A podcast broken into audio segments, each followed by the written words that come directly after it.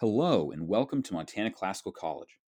This is session four of the Nationalism versus Globalism course. Today we will be discussing two parts of Nietzsche's Beyond Good and Evil, namely Part 7, Our Virtues, and Part 8, Peoples and Fatherlands. Since it has been a while since we last convened, I thought I would briefly lay out the core arguments from the last three sessions so that we can see more clearly what kind of alternative vision that Nietzsche is offering. In the first session, we discussed the conflict between sovereignty and universal human rights. Sovereignty, understood as a people's prerogative to determine their own way of life within their own borders, is directly at odds with universal human rights, which seek to prescribe a similar way of life for all peoples. In the second session, we saw that Kant points towards perpetual peace if only all countries could be made to be representative democracies and to listen to a host of other proposals. He stopped short of calling for a world state, though it is difficult to see how reformers animated by Kant's vision would stop short of a world state. In reply, Carl Schmitt argued that the world will be drained of all of its moral seriousness if the world is not broken up into, into distinct parts, each potentially the friend or enemy of the others.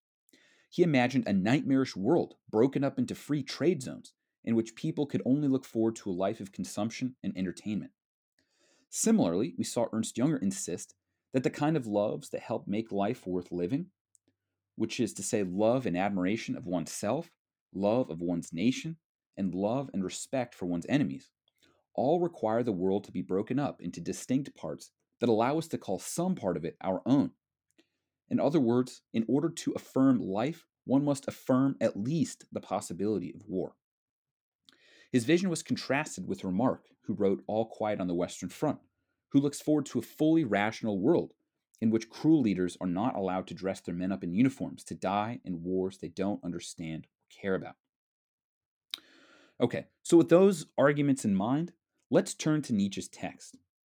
Now, it is a criminal undertaking, in my view, to read only select parts of Nietzsche's magisterial text, but nevertheless, we must do so with a good conscience, knowing that we will still learn a great deal from him.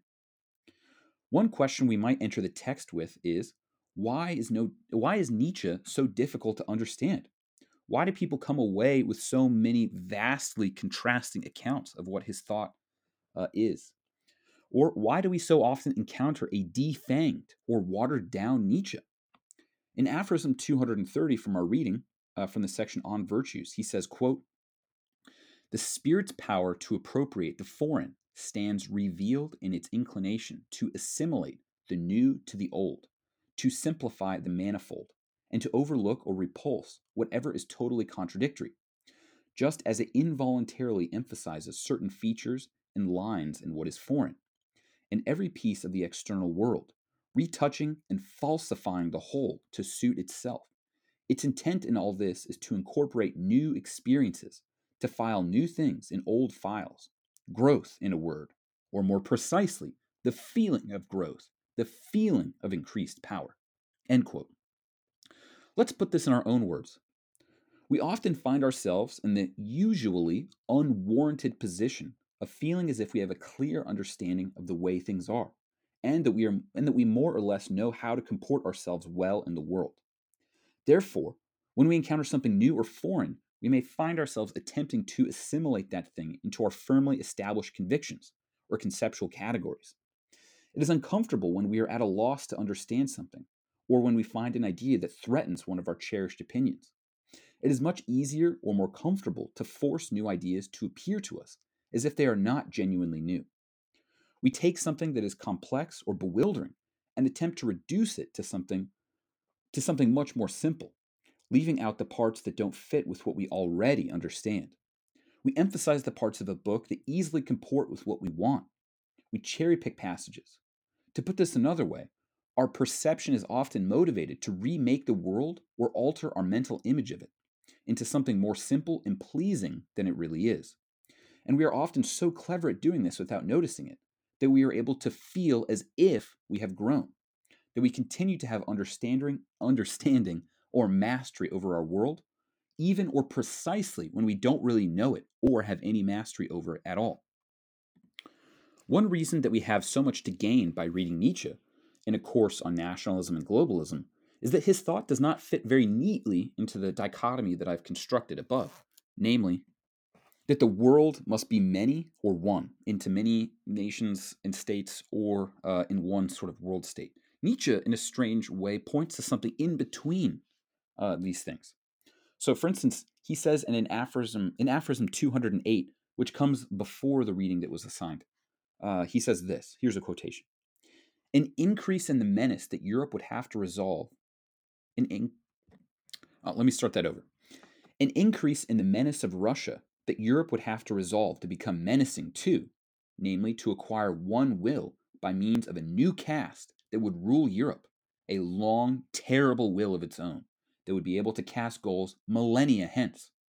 So the long, drawn out comedy of its many splinter states, as well as its dynastic and democratic splinter wills, would come to an end. The time for petty politics is over. The very next century will bring the fight for the dominion of the earth the compulsion to large scale politics. End quote. We could look at this passage and take away from it something like this, or something that our contemporary mind would like. Oh, Nietzsche thinks that nationalism is bad. If you love Germany or the United States too much and wish for its people to be distinct from others, you're making a big mistake. But then, when you look at the passage again, you realize that Nietzsche is calling for a European planetary aristocracy to rule over the world. Oh, so he's a globalist.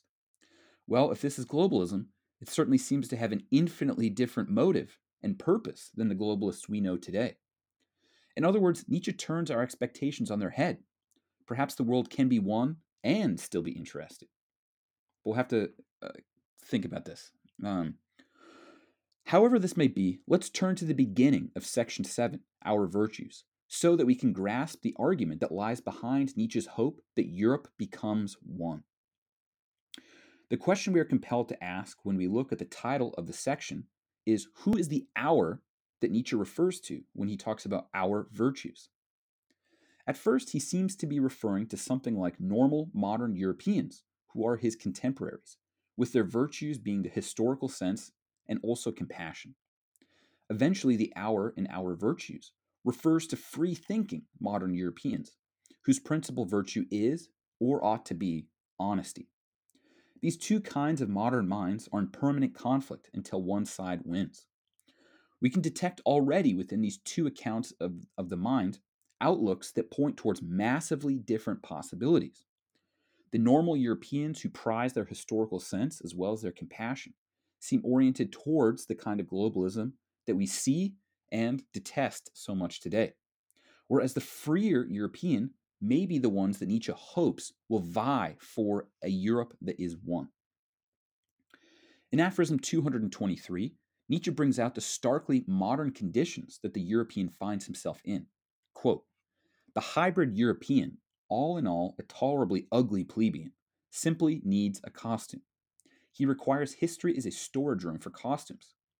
To be sure, he soon notices that not one fits him very well, so he keeps changing. It is no use to parade as romantic or classical, Christian or Florentine, Baroque or national. In moribus et artibus. It does not look good. But the spirit, especially the historical spirit, finds its advantage even in despair. Again and again, a new piece of prehistory or a foreign country is tried, put on, taken off, packed away, and above all, studied. We are the first age that has truly studied costumes. I mean, those of moralities, articles of faith, tastes in the arts, and religions, prepared like no previous age for a carnival in the grand style, for the laughter and high spirits of the most spiritual reverie, revelry, for the transcendental heights of the highest nonsense and Aristophanian derision of the world. End quote. no group of human beings in the history of the world has had access to learning about so many times, places, moralities, or religions. Seeing this parade, the European man realizes that none of these costumes or conventions seem well suited to him. After seeing the stream of costumes go by, modern man can't help but look at his own way of life as a mere costume. He can only half heartedly wear it, if at all. By this account, Modern man is living within an entirely new historical horizon. The earlier wearers of costumes would have been less keenly aware of them as costumes. But Nietzsche proposes that this new situation can be embraced with an ancient comic disposition. We can laugh like Aristophanes did. In the next aphorism, 224, Nietzsche continues his account of the historical sense. He brings out how many different cultures flow into the modern soul. He says that historical sense almost means the sense and instinct for everything, the taste and tongue for everything, which immediately proves it to be an ignoble sense. Modern man's curiosity runs rampant, seeking to taste everything. But this is ignoble because he runs the risk of losing sight of the order of rank of cultures.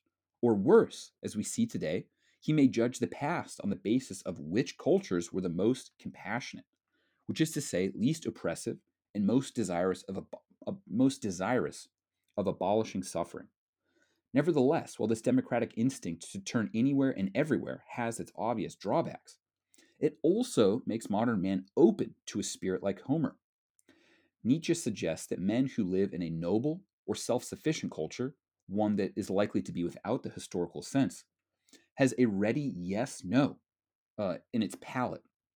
And such a culture is not in search of new desires. Thus, because of their attachment to their own way, a noble culture may miss that the Homeric spirit could enrich that culture.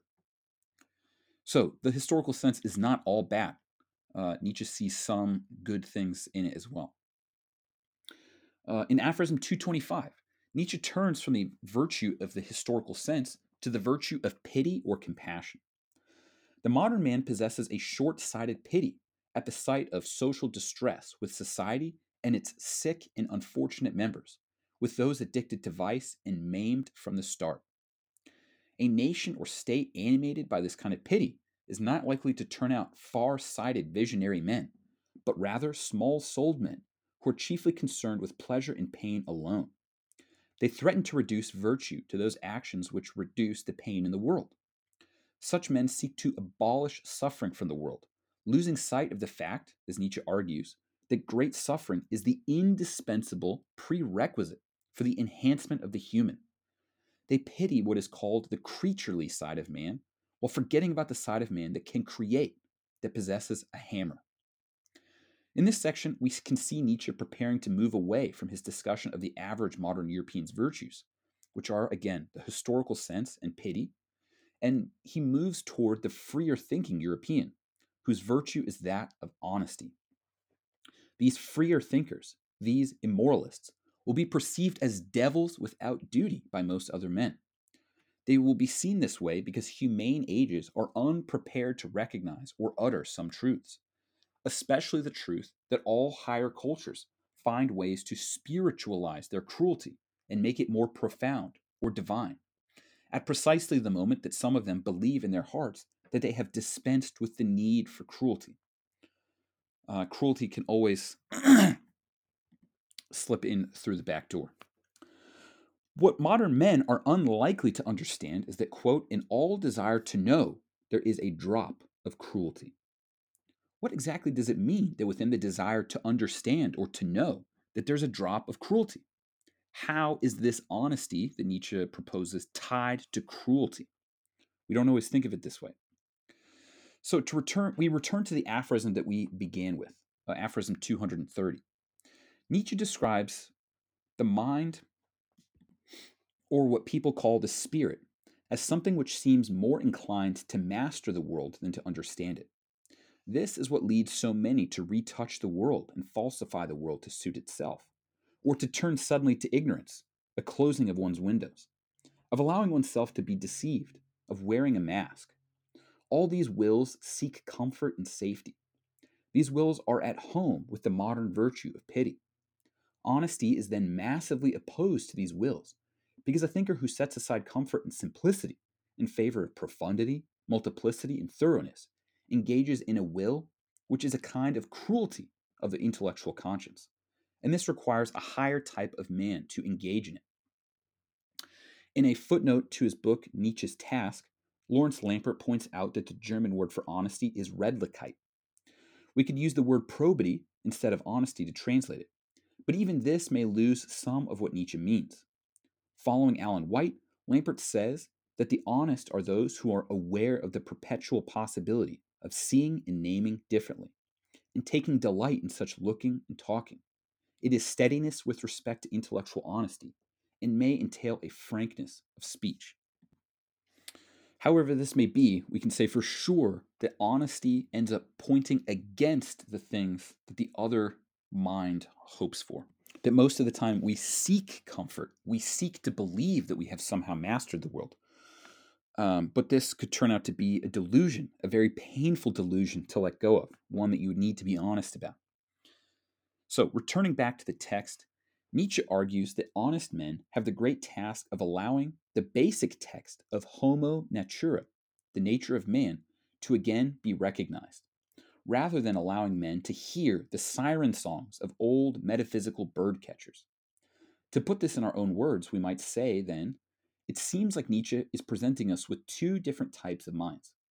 On one hand, we have the mind that wants to feel as if it is mastering the world, and it does so by fleeing the truth or by lying. This mind seeks a world in which pity rules and where suffering might be abolished. This mind seeks metaphysical delusions, uh, such as teachings that show us that man is of infinite significance, or perhaps something like Platonism, Christianity, or a secularized Christianity that attempts to mostly keep Christian values while jettisoning God from them. On the other hand, Nietzsche presents a mind that is animated by honesty and which knows that the desire to know is a kind of cruelty because it sets aside the delusions that provide a comfortable that provide a comfortable set of ideas that make life safer for us. The most important of these delusions that must be set aside, according to Nietzsche, is that man is qualitatively different than the rest of nature. According to Nietzsche in this section, we have to be translated back into the rest of nature. We would then be best understood by this account as animals. You can see that these two different types of mind point towards and wish for entirely different circumstances to live in. They thus point to very different arrangements of the world.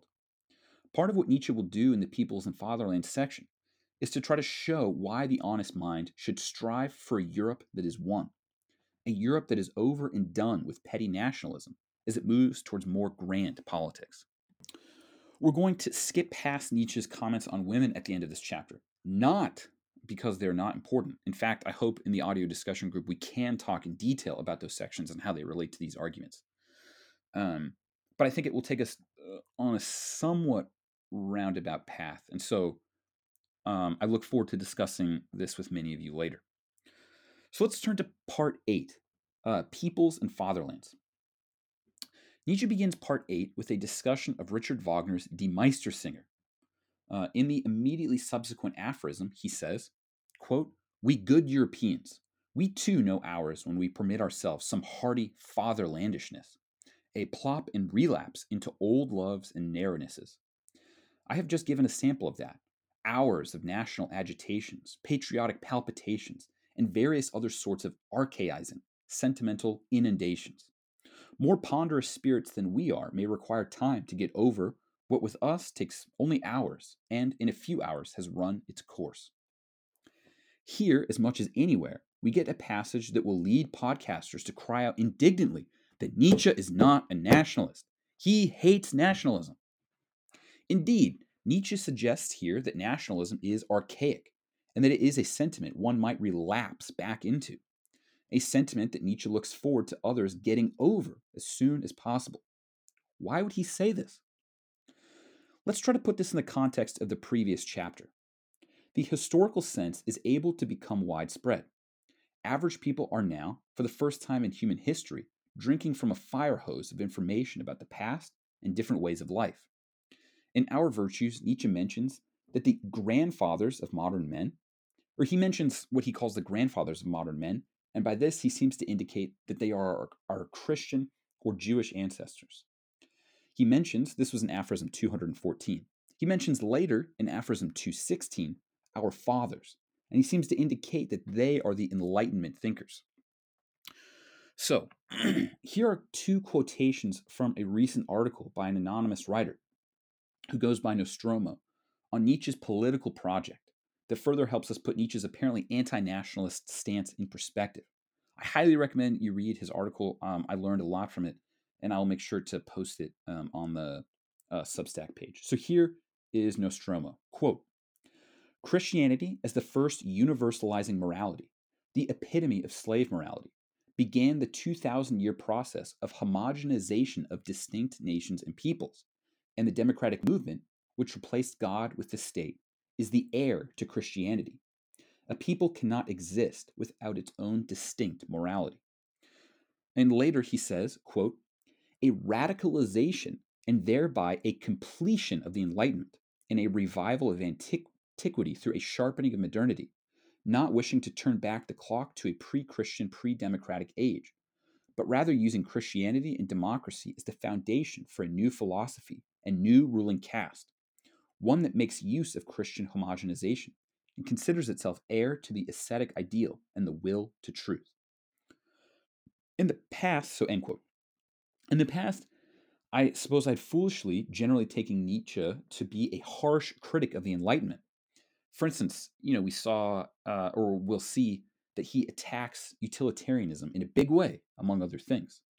So, Nostromo's argument about radicalizing the Enlightenment was initially a surprising thing for me to hear.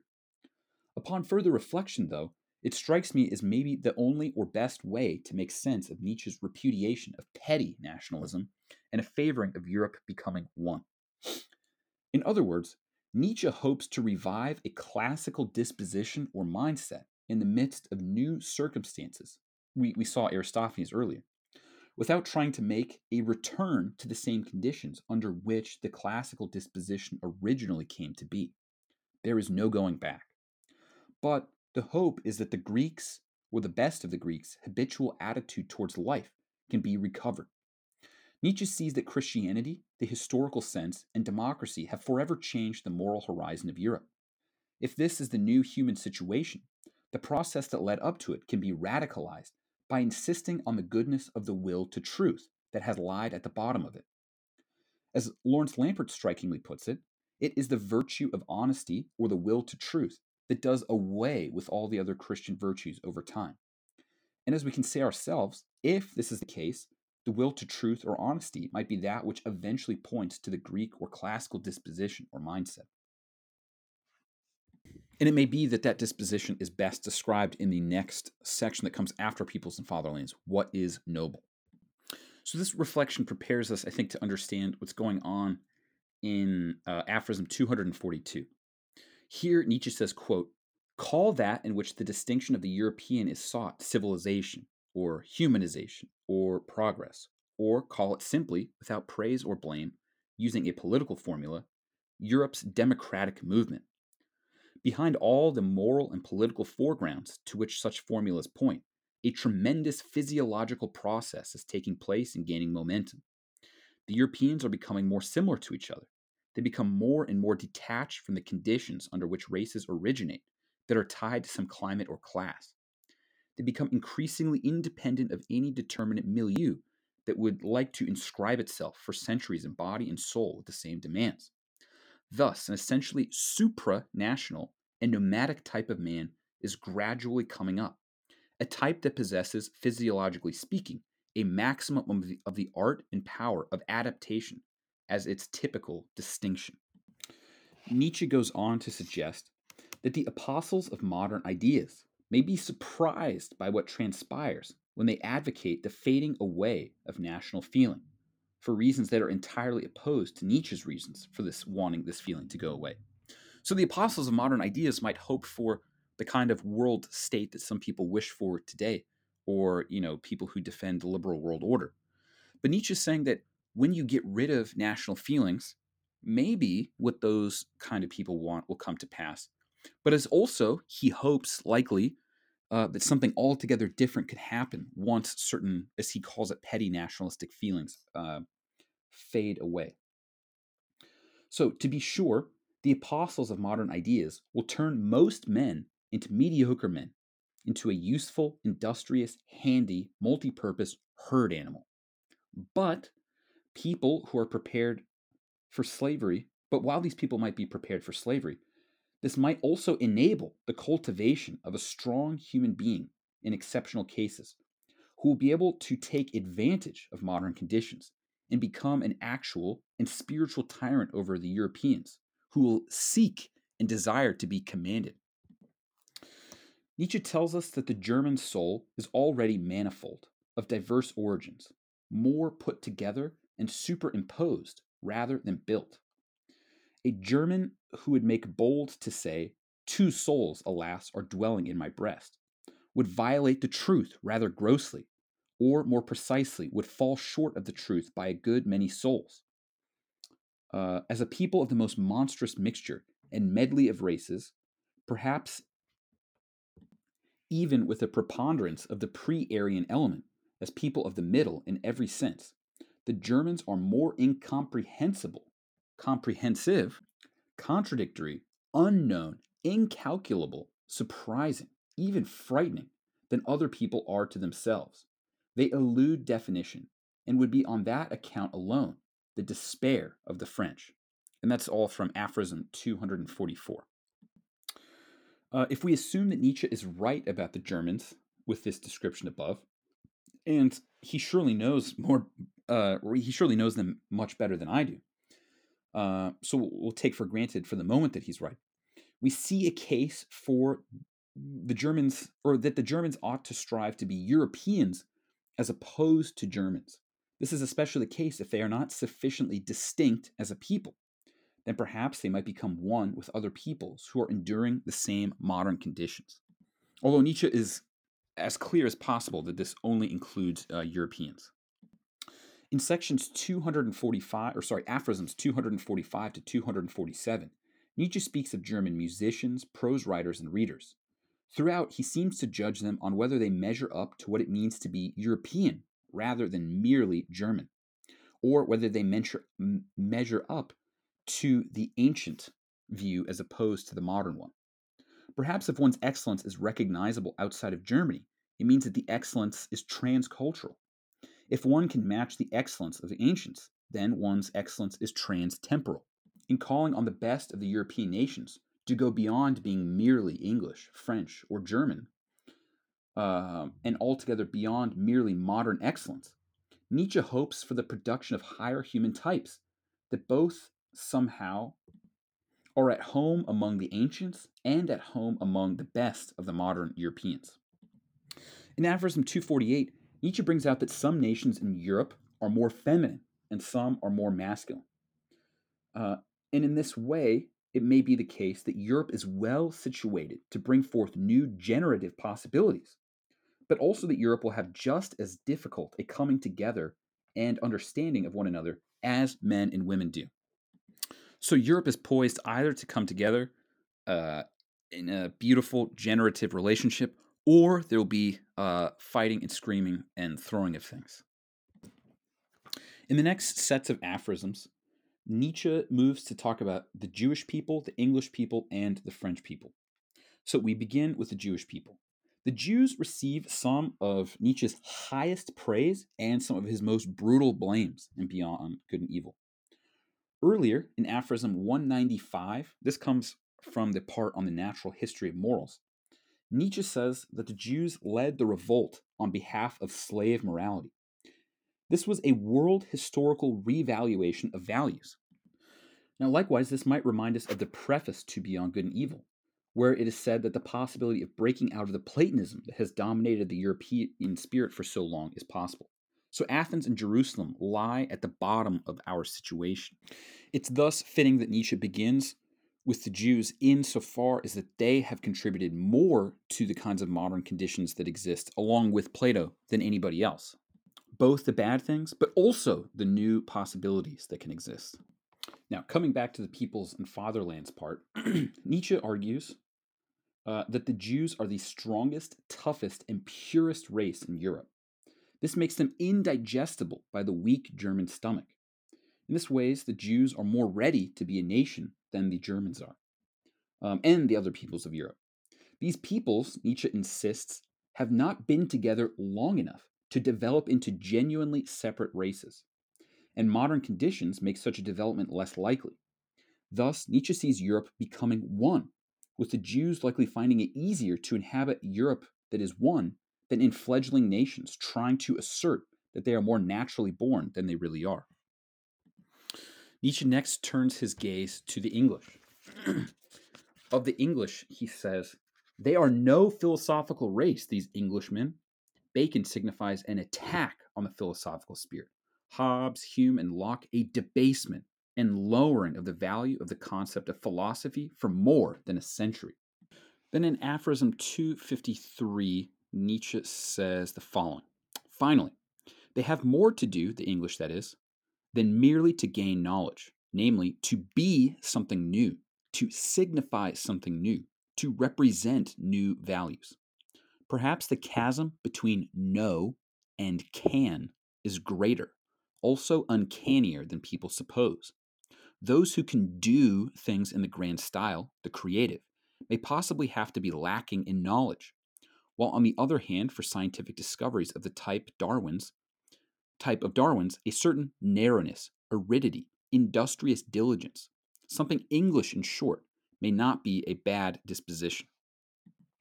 In other words, Nietzsche seems to be proposing that the English are too concerned with understanding things than with doing things and that it might be precisely a spirit who knows very little, which might be capable of doing things. Um, I guess if you were thinking of an example today, it could be a question of, well, many you know students of political philosophy think that they would be fit to be a president who could, uh, you know, change the world, whereas it might be the case that uh, rather a political man with great instincts and charisma would be much much more successful as a president than uh, somebody who understands permanent political problems.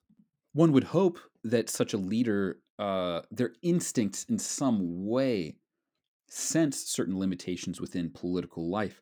But it may be that uh, to rule or to be, mm, you know, a spiritual leader of a people requires more will than it does knowledge.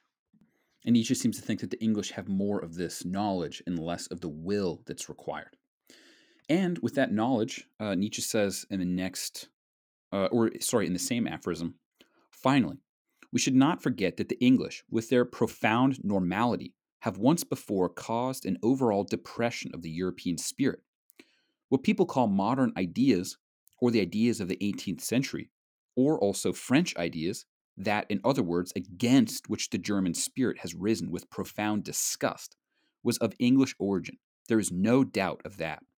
The French have merely been apes and mimes of these ideas. So we see an interesting tension when it comes to the English ideas, or the, these modern ideas. On one hand, the modern ideas make men mediocre by Nietzsche's account. On the other hand, it may also be the case that some of the modern ideas liberate people from a certain kind of petty fatherlandishness, which will open up a new possibility for higher types to reorganize things to aim for goals that are millennia ahead uh, instead of just you know looking uh, at GDP for next year. So the plebeian character of the English both presents a problem and in the future a possibility. Shortly into the, the next aphorism, aphorism 254, Nietzsche speaks of Schopenhauer, and he says this Perhaps Schopenhauer is even now more at home and indigenous in this France of the spirit, which is also a France of pessimism, than he ever was in Germany. Not to speak of Heinrich Heine, who has long become part of the very flesh and blood of the subtler and more demanding lyric poets of Paris, or of Hegel, who today exerts an almost tyrannical influence through Taine, and who is the foremost historian now living. But as for Richard Wagner, the more French music learns to form itself in accordance with the actual needs of the âme moderne, the more it will Wagnerize. That one can predict, and it is doing enough of that even now. So, if there are Germans who are more spiritually at home somehow in France than they are in Germany, this provides more of a case, uh, if Nietzsche is right about this, for Europe becoming one. That if you could transplant various Europeans and take them from one nation and plop them in another, then they would e- perhaps do even better than they might have otherwise. It would follow that if Europe uh, become becomes one, that somehow they will all be more at home. The French, though, to their credit, Nietzsche argues, have three distinct advantages. They have artistic passion, they have a deeper moral culture, and they know something of both Northern and Southern Europe. Thus, in France, there is a greater accommodation for the more comprehensive and rarely contented human beings who cannot find satisfaction in a fatherland, perhaps a man like Nietzsche himself. We see increasingly in this section the intrusion of German concerns and whether or not the French will become German in some respects. This reflects the increasing homogenization of Europe, and it raises for us the question that Nietzsche had asked before What will the ruling caste look like in a unified Europe? Perhaps, as Laurence Lampert has suggested, the new ruling caste can only be formed through a marriage of minds. Anti modern, anti English ideas of the German philosophy are to occasion marriages with the French. In particular, so the English ideas dominate the minds of the Europeans. The Germans resist these uh, ignoble and ugly ideas, uh, although they're still plebeian themselves. But then the French point towards some kind of openness. So you almost can see three stages to some extent of the English promoting uh, some kind of utilitarianism and pity, then a German revolt against that kind of thing, which turns towards a kind of French openness. And it's possible that this, uh, there's a hope that Europe will look something like a synthesis of these things in the future. Okay, well, there's a lot more to say about these things, but we'll save it for the discussion group, which I look forward to uh, talking with all of you soon. Uh, Brian Wilson out.